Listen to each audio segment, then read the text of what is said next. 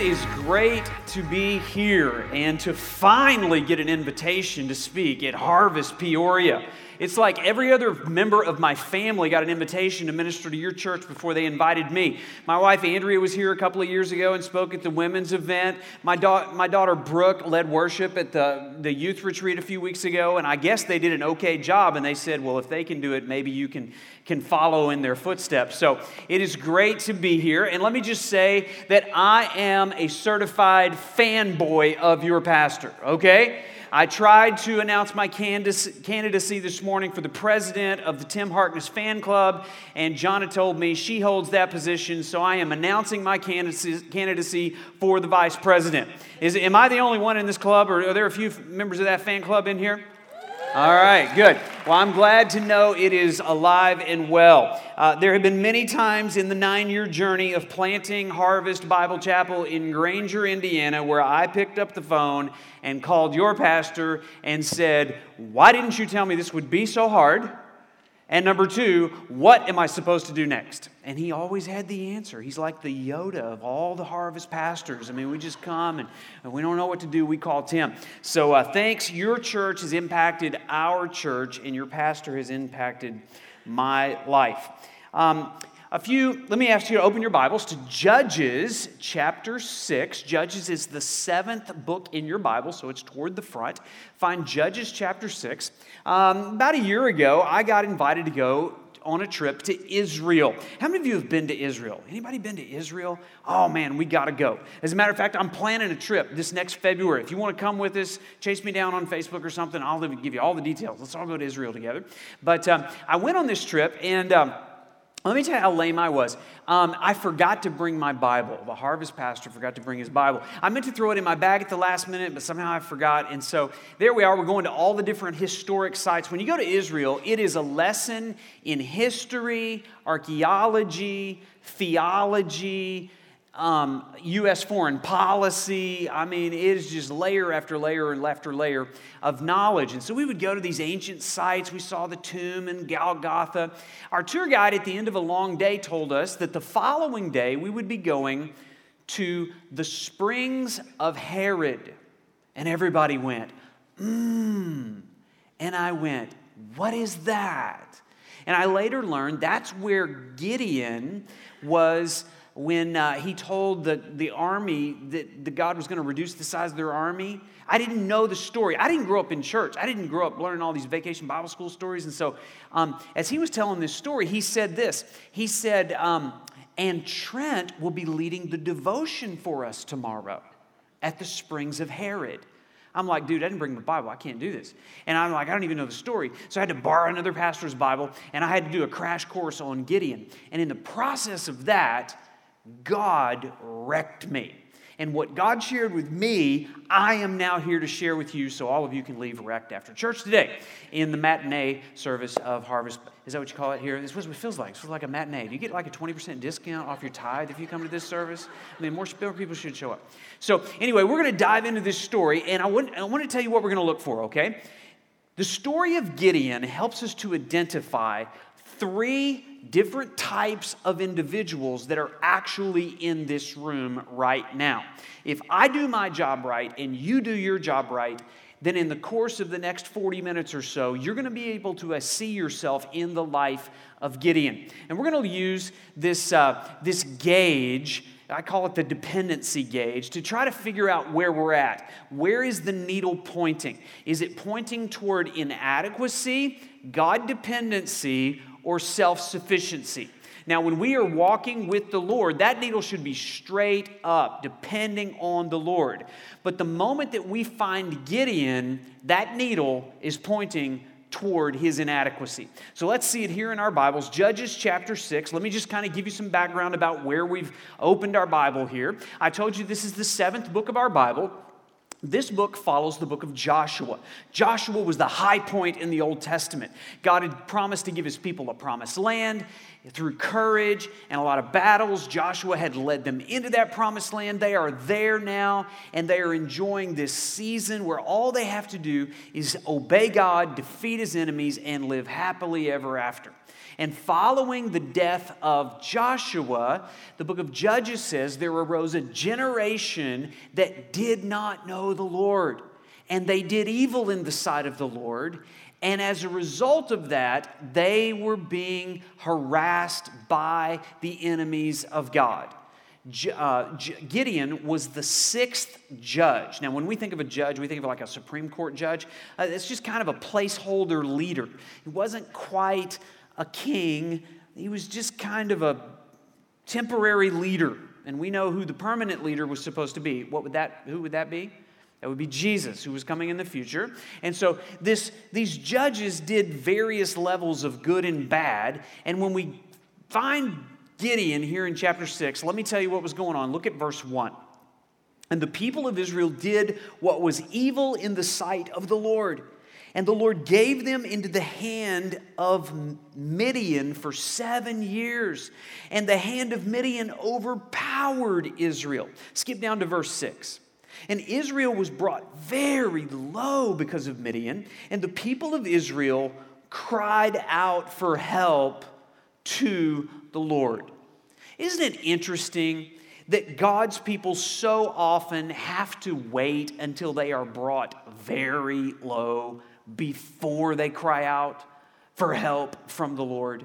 If you are facing circumstances in your life where it feels like you are surrounded by opposition, where it seems like I don't know how I'm getting out of this alive, and you feel like you are at a low point, you should be able to identify with the people of Israel. They didn't know how they were going to get out of this alive. As a matter of fact, the, the armies of Israel, the armies of Midian were pressing in around them to the degree that it was a terminal condition. And it was at that point they did the right thing. They cried out for the Lord. If you're facing some of those difficulties and maybe a bad health report, bad relationship, bad financial situation, can I just suggest to you that that is something that could have been allowed or even created by God to bring you to the place where you would do what the Israelites did cry out to the Lord. And if you will do that, you will find that the Lord will meet you in your moment of need. Now, look down here at verse 10. God is speaking. He says, I am the Lord your God. You shall not fear the gods of the Amorites in whose land you dwell, but you have not obeyed my voice. Now, can I just tell you, if God's people got what they deserved, the Bible should have ended in between the white space of verse 10 and verse 11 but because God is a gracious God who pursues disobedient people, as an act of his grace, he chases these people down, and the story picks up in verse 11. It says, Now the angel of the Lord came and sat under the terebinth at Oprah. Yes, Oprah's mommy found this Bible story and she named her daughter Oprah right there, but she spelled it wrong. She left the H out. Anyway, trivial. Anyway, it says, this land belonged to Joash the Abiezrite while his son Gideon was beating out wheat in the winepress to hide it from the Midianites. Now, if you're speed reading through your Bible, that would probably be a verse you just kind of blaze right over. But it's actually the key to understanding the mindset of Gideon at the point God found him. He was beating out wheat in the wine press. You're not supposed to beat wheat in a wine press. You're supposed to crush grapes in a wine press. The wine press was inside. You're supposed to beat wheat on the outside. But Gideon is so terrified, he's not going out there to beat some wheat. Like, I think I'll bring the wheat inside where it's safe and where I am not seen by these Midianites. Gideon is afraid. Gideon has no courage. He is in his weakest moment. His greatest desire is just to create a little bit of bread to survive another day. And then we pick up the story in verse 12. And the angel of the Lord appeared to him and said to him, The Lord is with you. Would you just underline that in the Bible? That, that may be the only thing you needed to hear today coming to church. The Lord is with you. He's not far off. He sees you. He knows what's going on in your life. He cares about you. The Lord is with you, Gideon.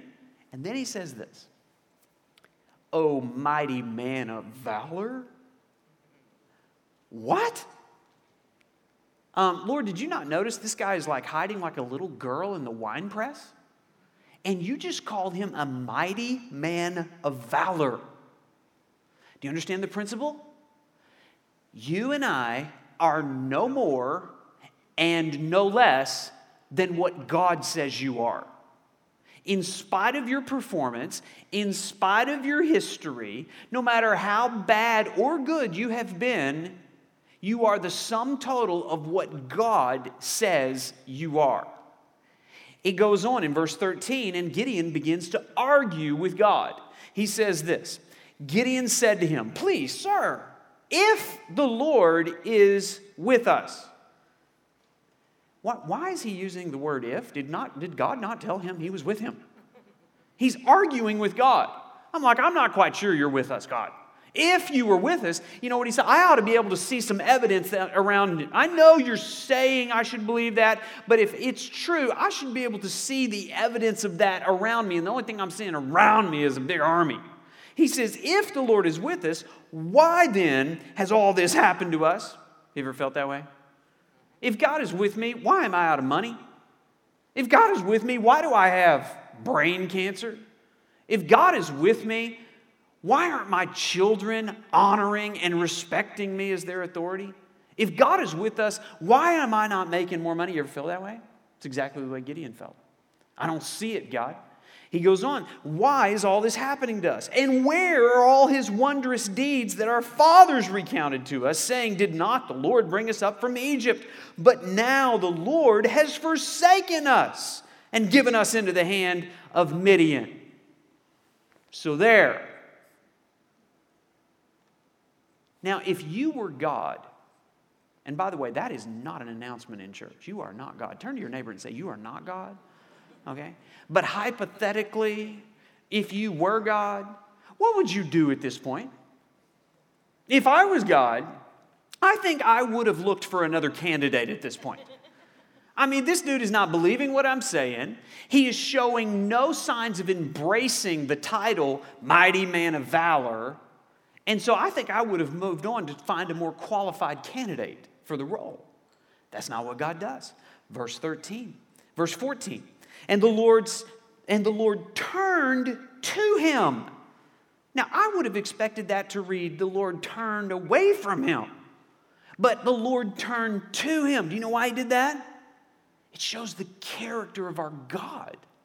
That he is a gracious, loving, kind, enabling God that uses people who will embrace their inadequacy so that they are not tempted to get the glory for what God and God alone can do through them. The Lord turned toward him and said, Go in this might of yours and save Israel from the hand of Midian. Do not, uh, do not I send you? And he said to him, Please, Lord, how can I save Israel? Behold, my clan is the weakest in Manasseh, and I am the least in my father's house. You know what he's saying? I'm a minority. I got no power. I got no money.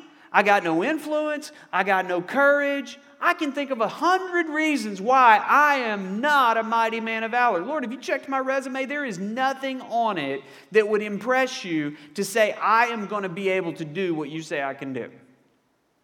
You ever felt that way? There's some people in this room that maybe maybe you've just started checking out church Maybe you've been in church for a while, but you're cautious because of what happened in the last church and you don't want to be afraid. And so you're just kind of hanging out, window shopping church. kicking the tires of church, and you know God is inviting you into the battle. And yet you are staying on the sidelines because you feel way too inadequate to be a part of this church. Maybe you feel way too intimidated to make a public profession of faith, to be baptized, because you don't think you can live up to the high standard that these other Christians live up to. Maybe you're saying, I am way too young to enter the battle. I'm only 13 years old, and when I get older, I, maybe I'll enter the battle then. Some of you are sitting here saying, I am way too old to enter this battle because I mean, I fought some of those battles in the past, but now God, it's time for God to use some of those young people.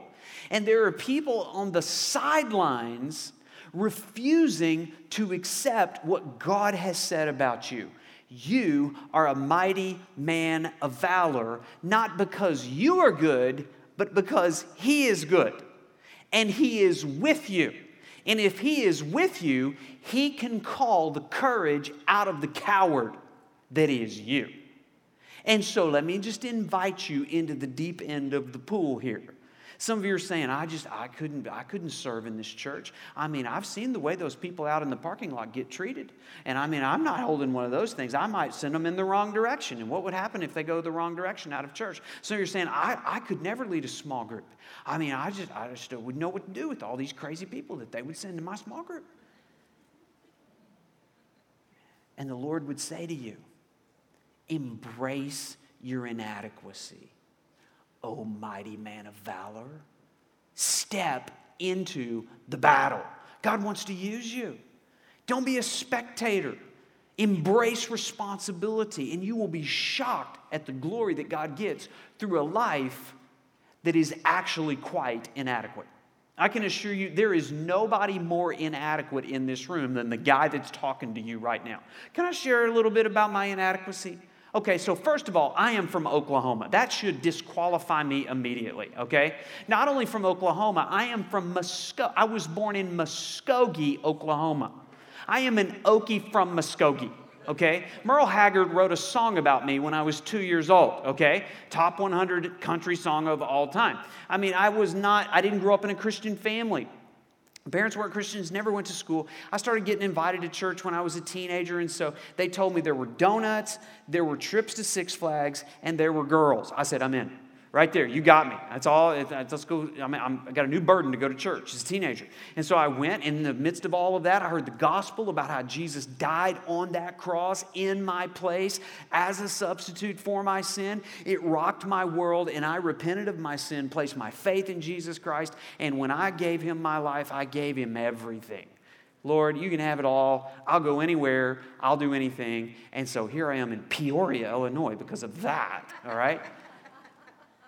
And I didn't get the right education, okay? So I went to school, went to, to college. I was the first one in my family to go to college. I could barely read when I went to college. And so I studied technology, okay? So I graduated with a technology degree in 1989. Now think about that. I have a degree in 1980s technology.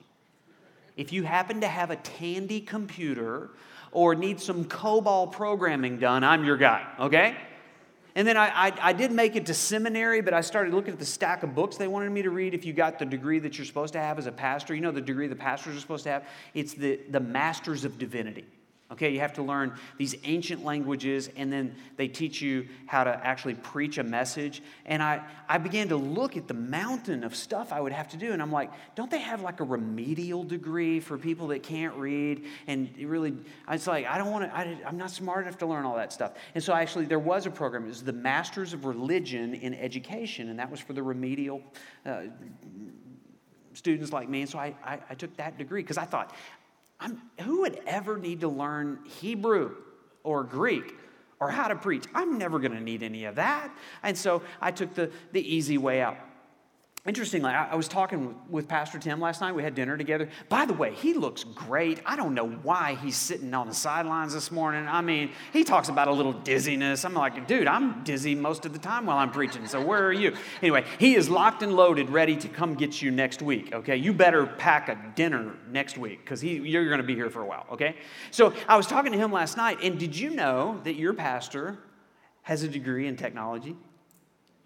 Yeah, and he's older than me, so I mean, it's worse than my situation, you know? and did you know that he took the shortcut through Bible school too, and he got the Master's of Religion degree? And did you know that your pastor actually lives on Oklahoma Avenue? I mean, we're, we're like twins separated at birth. Who knew, you know? And so, listen, if God can use me, if God can use Gideon, God can use you. Come out of your hiding. Embrace your responsibility. Enough with your excuses about why you are not qualified to fight the battle. So that's the first thing that we learn is we've got to embrace our identity. Here's the second thing. We've got to declare our God dependency. Now verse 17 says this. Gideon said to this angel, to God, if, there he, this is, that's Gideon's favorite word, if. If now I have found favor in your eyes, then show me a sign. Gideon loved signs. And so, I mean, think about this. He's talking to an angel. And he said, if you could just show me a sign, I would, that would, that would encourage me. Again, I would look for a different candidate at this point. So, sure enough, he fixes him a meal, and the angel brings fire out of a rock and consumes the meal.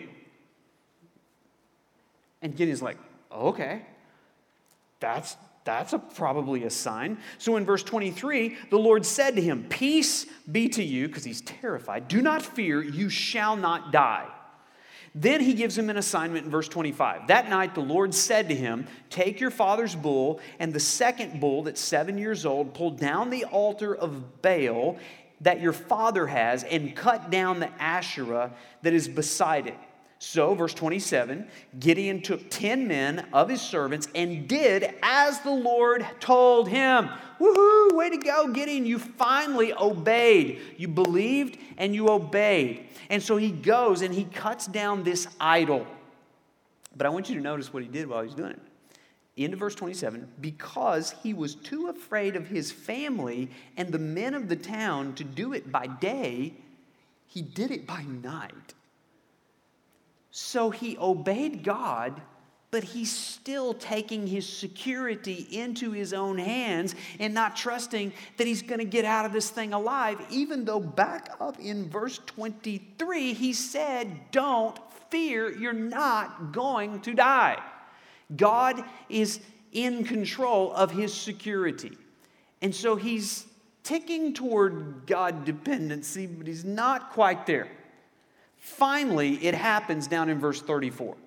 It says, The Spirit of the Lord clothed Gideon, and he sounded the trumpet. Now he's not like hiding. He's like, I'm here. I'm blowing a trumpet. I don't care if I find out if anybody finds me out. He blows the trumpet, and the Abiezrites were called out to follow him. And he sent messengers throughout all of Manasseh, and they too were called out to follow him. And he sent messengers to Asher and Zebulun and Naphtali, and they too went up to meet him. Do you know that people will follow a leader who embraces his inadequacy? and declares his God dependency, people are looking for a leader like that to follow. And the opposite is true. People will stop following a leader who loses the sense of his inadequacy and his God dependency. I, I don't know where the Lord would find you here today. Um, your church has grown rapidly you do have a fantastic pastor and elder team and staff. But do you know that you are actually in more danger of losing the Spirit of the Lord and the favor of the Lord now than you've ever been as a church? And the reason is things are going so great. I mean, look at this beautiful building. How many of you remember sitting in those nasty seats down at the NBC Suites? Yeah, remember that? And you had to set them up and tear them down. It was so hard to find a parking spot. I mean, we went through the same thing. We started an elementary school gymnasium and setting up and tearing down. And do you know what? There was a sense where there was just some built in dependency upon the Spirit of the Lord because you had nothing else to depend upon. And so Gideon embraces this God dependency, and the Spirit of the Lord clothes him to fill in all of the gaps. And finally, we get down to verse 36, and unfortunately, Gideon needs another sign. In verse 36, Gideon said to God, If, there's his word, if you will save Israel by my hand. Did he say he was going to save him by his hand or did he not? He said he would.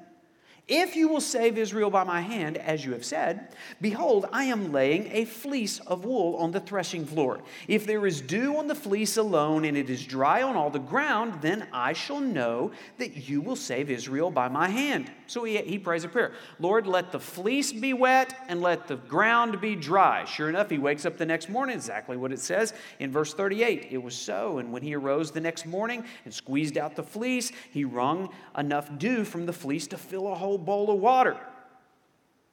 It's like, wow, miracle. God answered his prayer. Would that be enough for you? It wasn't enough for Gideon. He's like, God, if you let me let me ask you to do like one more thing. Look at verse 39. Then Gideon said, Let not your anger burn against me. Let me just this once more. Please let me test just once more with the fleece. Please let it be dry on the fleece only, and on the, all the ground, let there be dew. So, God, flip it around this time just so I can make sure it was you.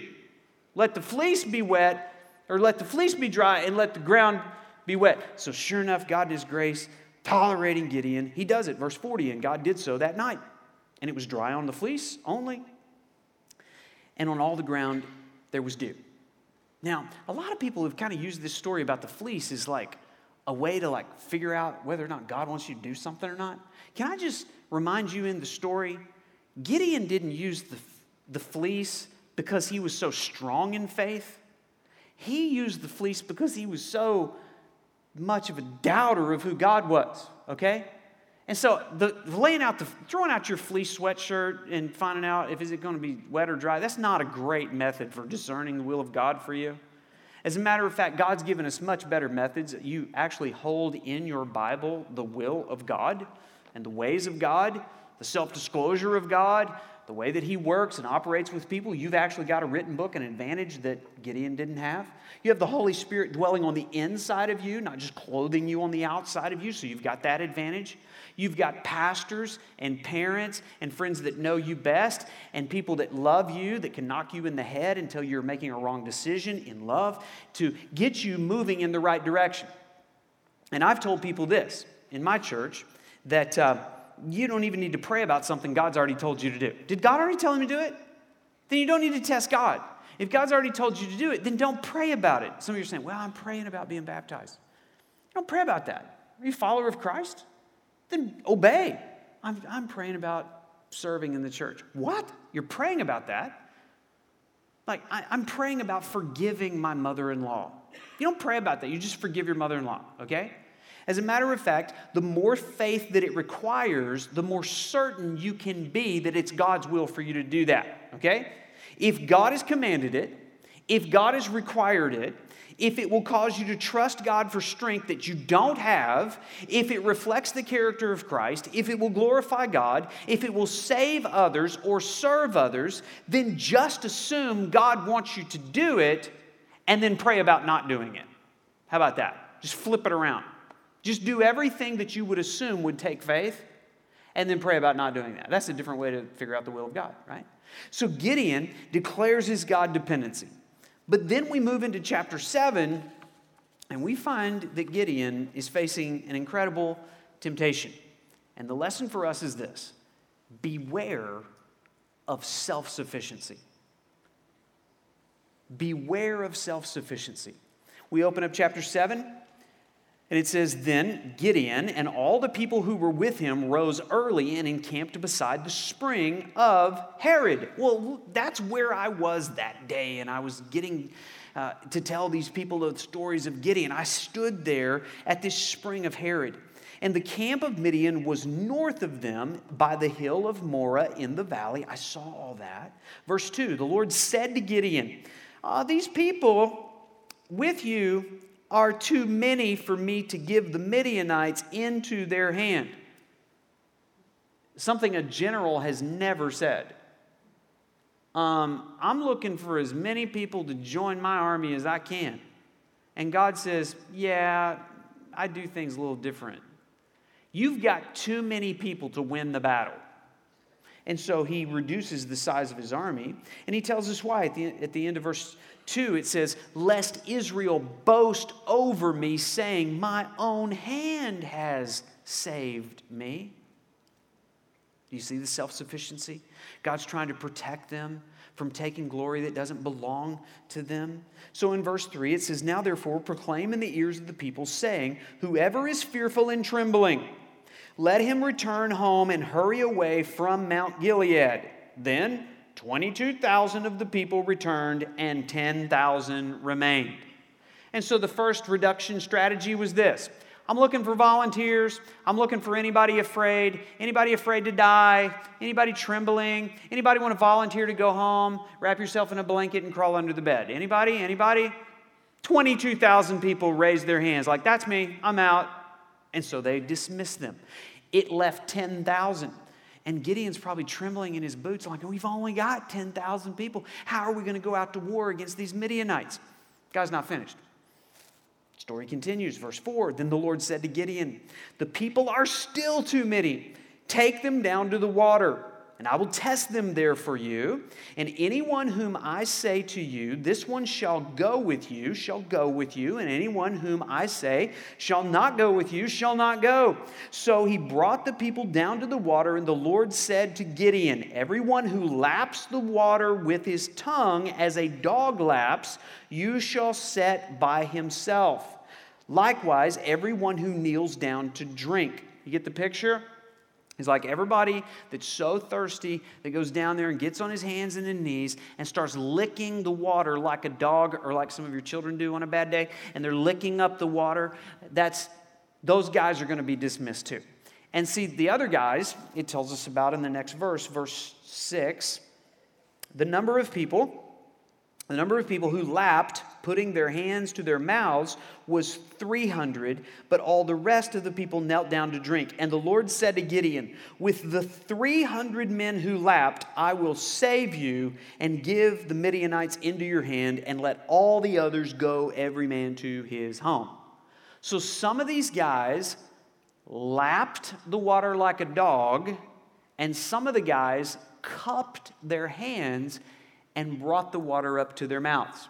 Now, I've heard this taught before by other preachers that say, well, you see, the guys that cupped their water, they were far superior warriors and soldiers because, see, they didn't take their eyes off the enemy while they were bringing the water to their hands. And so these guys were the brave ones. These guys were the superior warriors, and all those other guys were a bunch of self indulgent guys that were just concerned about their own well being. Is that how God chose the 300? If it is, it's a complete reversal of the way that God chose Gideon. God didn't choose Gideon because he was a superior warrior. He chose Gideon because he was the least. And so I don't think God chose these guys because they were superior in any way. I just think it was random. God said, Yeah, let's take the guys that cup the water. They'll do fine. I don't need superior warriors. I don't even need these 300. I don't even need Gideon. As a matter of fact, we're going to find out later, these 300 didn't even, didn't even have to fight. Beware of self sufficiency, lest we think the battle is dependent upon us. So the story continues. These guys go into battle. Look down here at verse 16. And he divided the 300 men into three companies and put trumpets into the hands of all of them and empty jars. I love it. I would have put gunpowder in the jars. Anybody with me? Empty jars. It's a picture of Gideon. You're an imp, you, there's nothing in you that's got any power to do anything. And interestingly, he told them, put the torches inside the jars. Torches, fire, flame. It's always a picture of the Spirit of God. The only thing that has power in this story is God. And so he takes trumpets, jars, and torches inside the jars. Verse 18 Gideon speaking, When I blow the trumpet, I and all who are with me, then blow the trumpets also on every side of all the camp and shout for the Lord and for Gideon. Wait a minute. For who? This battle is for the Lord. But Gideon tells those 300, You're not just doing this for the Lord. I, I, want some glory out of this too.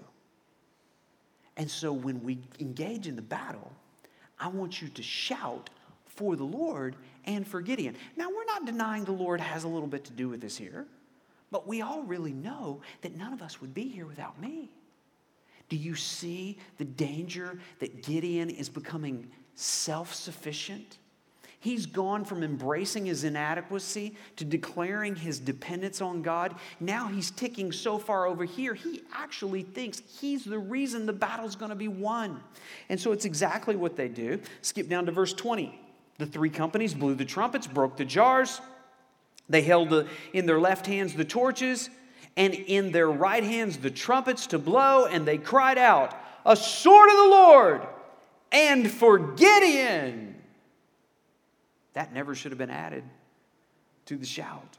Verse 21 Every man stood in his place around the camp, and all the army ran.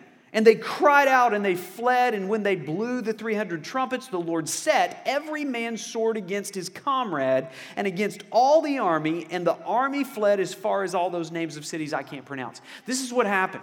Before those 300 guys actually got to the army of the Midianites, the Lord caused these guys to start fighting with each other so that they actually picked up their swords and they killed each other before the army of Gideon could actually get there. Once again, to prove I don't need Gideon and I don't need these 300 guys that have superior hydration methods. It's all for the Lord. And do you see down here in verse 23. The men of Israel were called out from Naphtali and from Asher and from all Manasseh, and they pursued after Midian. I want you to look at your Bible. Do you see the white space between verse 22 and verse 23? You see that right there? That's where this, uh, this story was supposed to end. Do you see what Gideon did in verse 23? All those guys that God sent home, Gideon called them back and began to add to his numbers. The Lord had reduced the size of his army so God could get all the glory. After the battle was won, Gideon added to the size of his, his army so Gideon could get glory the story continues through the rest of chapter um, 8. And what happens is these guys chase them further than God told them to go. He starts attacking people God never told them to attack. If you read the rest of chapter 8, there's no reference, no mention of God or an angel or instruction. Gideon does all of this on his own initiative. Listen, it is dangerous to do less than God said but it is dangerous to do more than God says. But when you are self sufficient and you are looking for your own glory, you will find ways to call attention to yourself and make yourself look stronger than you actually are. Finally, we get down to verse 22 in chapter 8. The battle's over, the men have come back home, and it says, The men of Israel said to Gideon, Rule over us, you and your sons and your grandsons also, for you have saved us. Who had saved them? The Lord had saved them. And yet, somehow, these guys have misdirected their worship away from the Lord to Gideon. And they are deceived into thinking that the man that God put in charge was the man that actually brought their victory. When you put glory on a man for things that only God can do, you're in danger of being entrapped and ensnared by your self sufficiency. It goes on, verse 23. Gideon responds really well. This is like, this is like a, the best thing Gideon ever said. Verse 23 He said to them, I will not rule over you, and my son will not rule over you. The Lord will rule over you. A plus, Gideon, you got the answer right on the test. That's right. Don't rule over these people. You can't rule over these people. You're not supposed to be a king. Remember, you're a judge, and you're just a temporary placeholder. God is the king. And so don't tell these people to worship you. Don't tell these people to, to, to like follow you. You're supposed to be redirecting them to the Lord. Remember that? Good answer. Thank you, Gideon. We're so glad. And once again, if the story had ended there, it would have been great. But it continues. Verse whatever he got right in verse 23, he really screwed up in verse 24. The Gideon said to them, "Let me make a request of you. Every one of you Give me the earrings from his spoil, for they had golden earrings because they were Ishmaelites. Wouldn't that be a great way to take the offering next week? Everybody just bring your earrings and fill up the offering bag with earrings. That's what these guys did. They, they collected 40 pounds of gold earrings. And you know what they did with it? It tells us in verse 27 Gideon made an ephod of it and put it in his city in Ophrah and all Israel whored after it, and it became a snare to Gideon and to his family. What's an ephod? An ephod is a royal robe designed to be worn only by the high priest as he went into the Holy of Holies as he became the mediator symbolically between God and man, between holiness and sinfulness, he again was a type of Jesus Christ. We know in the New Testament that he was a temporary placeholder for Jesus, who would become the one mediator between God and man, the man Christ Jesus. And so this priest wore this royal golden ephod. And Gideon said, I think I would look good in one of those and he wanted to pretend like he was the priest. Look down at verse 31.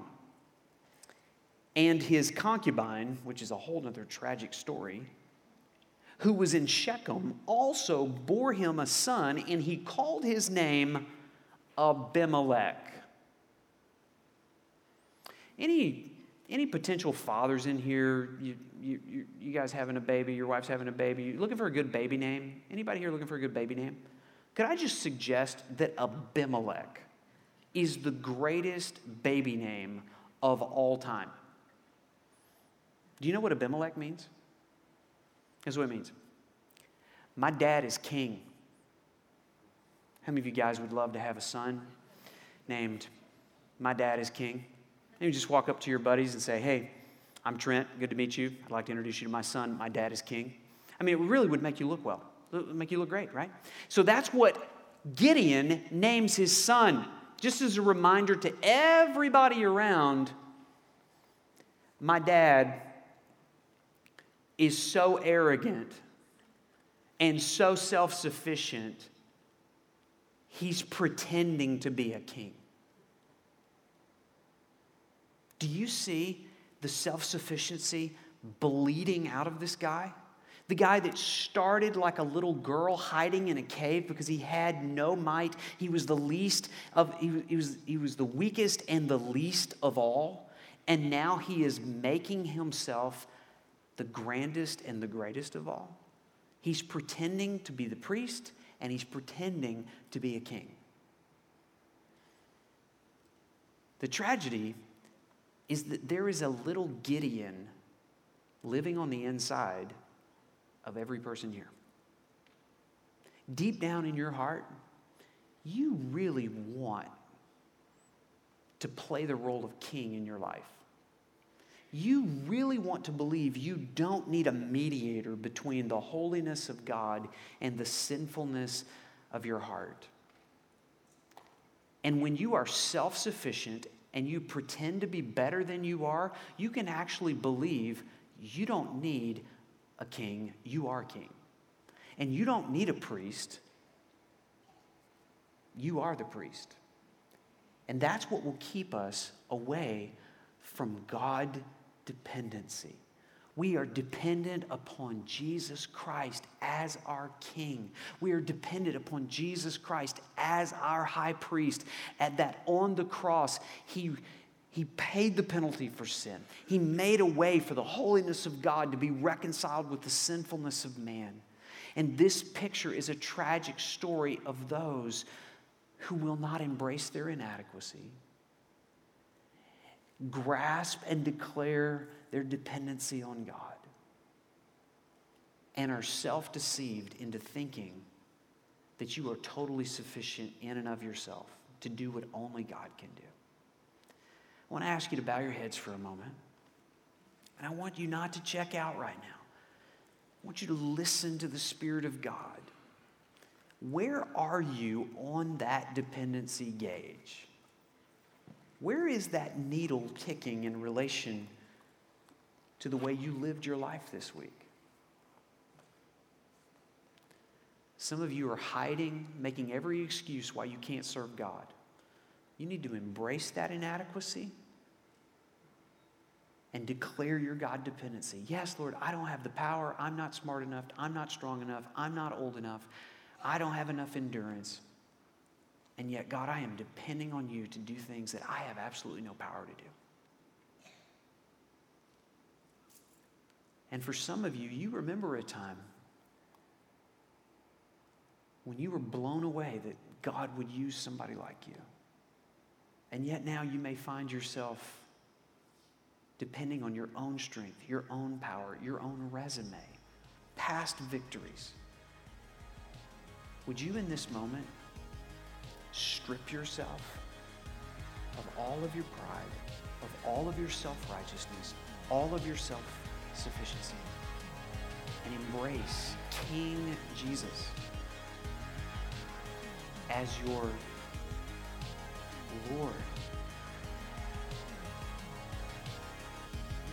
And commit your life to serve Him in humble dependence. And this step forward.